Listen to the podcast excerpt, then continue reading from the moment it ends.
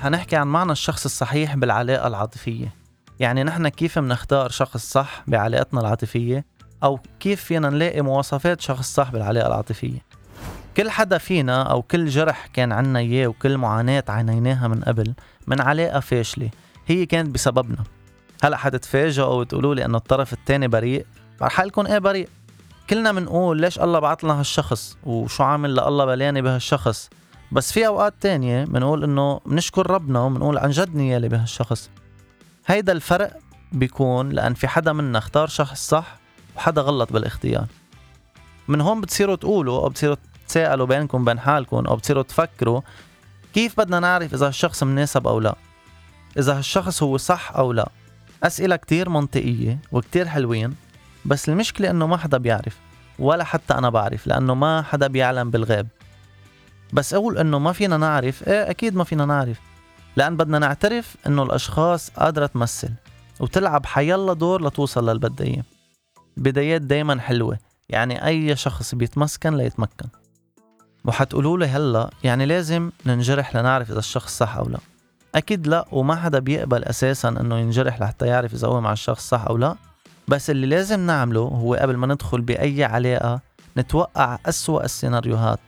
يعني مثل ما كان في باب لدخول العلاقة بدنا نتوقع إنه في باب للخروج من العلاقة. مثل ما فتنا بدنا نطلع وانتبهوا. مبدأ التغير أو مبدأ التغيير مش ممكن ما يصير. يعني لازم يصير لأنه هي قاعدة كونية ثابتة. كل شيء متغير وهيدا الشيء بيساعدنا نخفف الصدمات. فأهم شيء قبل ما نقول ونفرجي مواصفات الشخص الصح بدنا نعرف نحن مين نحن شو بدنا نحن شو منحب نحن شو هدفنا وشو مبادئنا بالحياة. بعد ما نعرف كل هول القصص منصير قادرين نميز الشخص اللي بيناسبنا فأول شيء الموضوع بيكون على عاتقنا بس نعرف حالنا ممكن نقدر نميز الشخص اللي بيناسبنا فاليوم موضوعنا حيكون عن تعريف الشخص الصح بالعلاقة. الشخص الصح هو اللي بيحب عيوبك وبيتقبلها وبيحترمها. هو اللي بيسعى لإنجاح العلاقة مهما كان الثمن. واللي بيكون موجود بكل لحظات ضعفك ومستحيل يمل منك. وحأعطيكم فكرة عن علامات أو إشارات إنه أنتم مع شخص صح. أولا بتطلعوا أو بتظهروا أفضل شي ببعضكم. بتلاحظ في تحول بشخصيتك من أول ما بلشتوا لبعد فترة.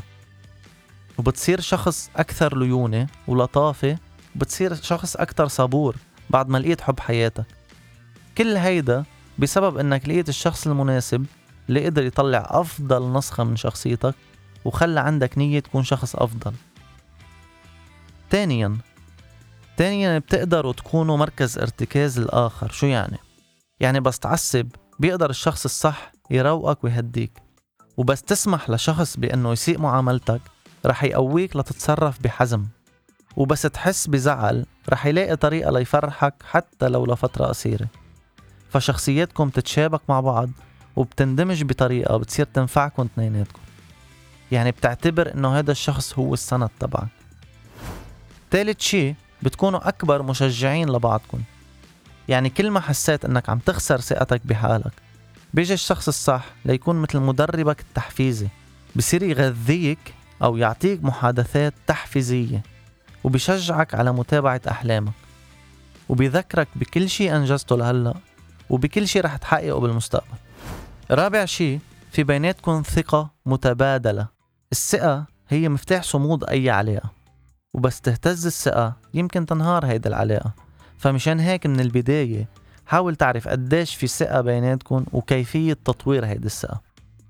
بس تعرف إنه لقيت الشريك أو الشريكة المناسبة بتفتح قلبك وبتحكي عن اللي جواتك بلا خوف وبلا ما تخاف إنك تطلع نقاط ضعفك. وبتصير تسأل حالك إذا بتقدر تشاركه أسرارك وإذا هالشخص مصدر ثقة وأمان. فبتحس إنه في شي بيربطكم سوا. خامس شي هي علاقتكم اللي بتكون مبنية على الصراحة التامة. الثقة هي الأساس والصراحة هي العواميد اللي بتكبر وبتقوي العلاقة. فالعلاقة الصحية بتنجح من خلال عيش الحاضر والتطلع للمستقبل من دون النظر لأخطاء الماضي. فما فيك بقى تتعلق بمخاوف ما إلها داعي. سادس شي لازم تعمله دايما اختار من يختارك في كل مرة ومرة.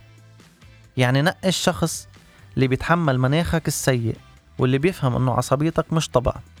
وبس والتجارب. يعني آه، بدها شغل الخبرية وبدها تعب. مثل أي شيء بدنا نحصل عليه بهالحياة.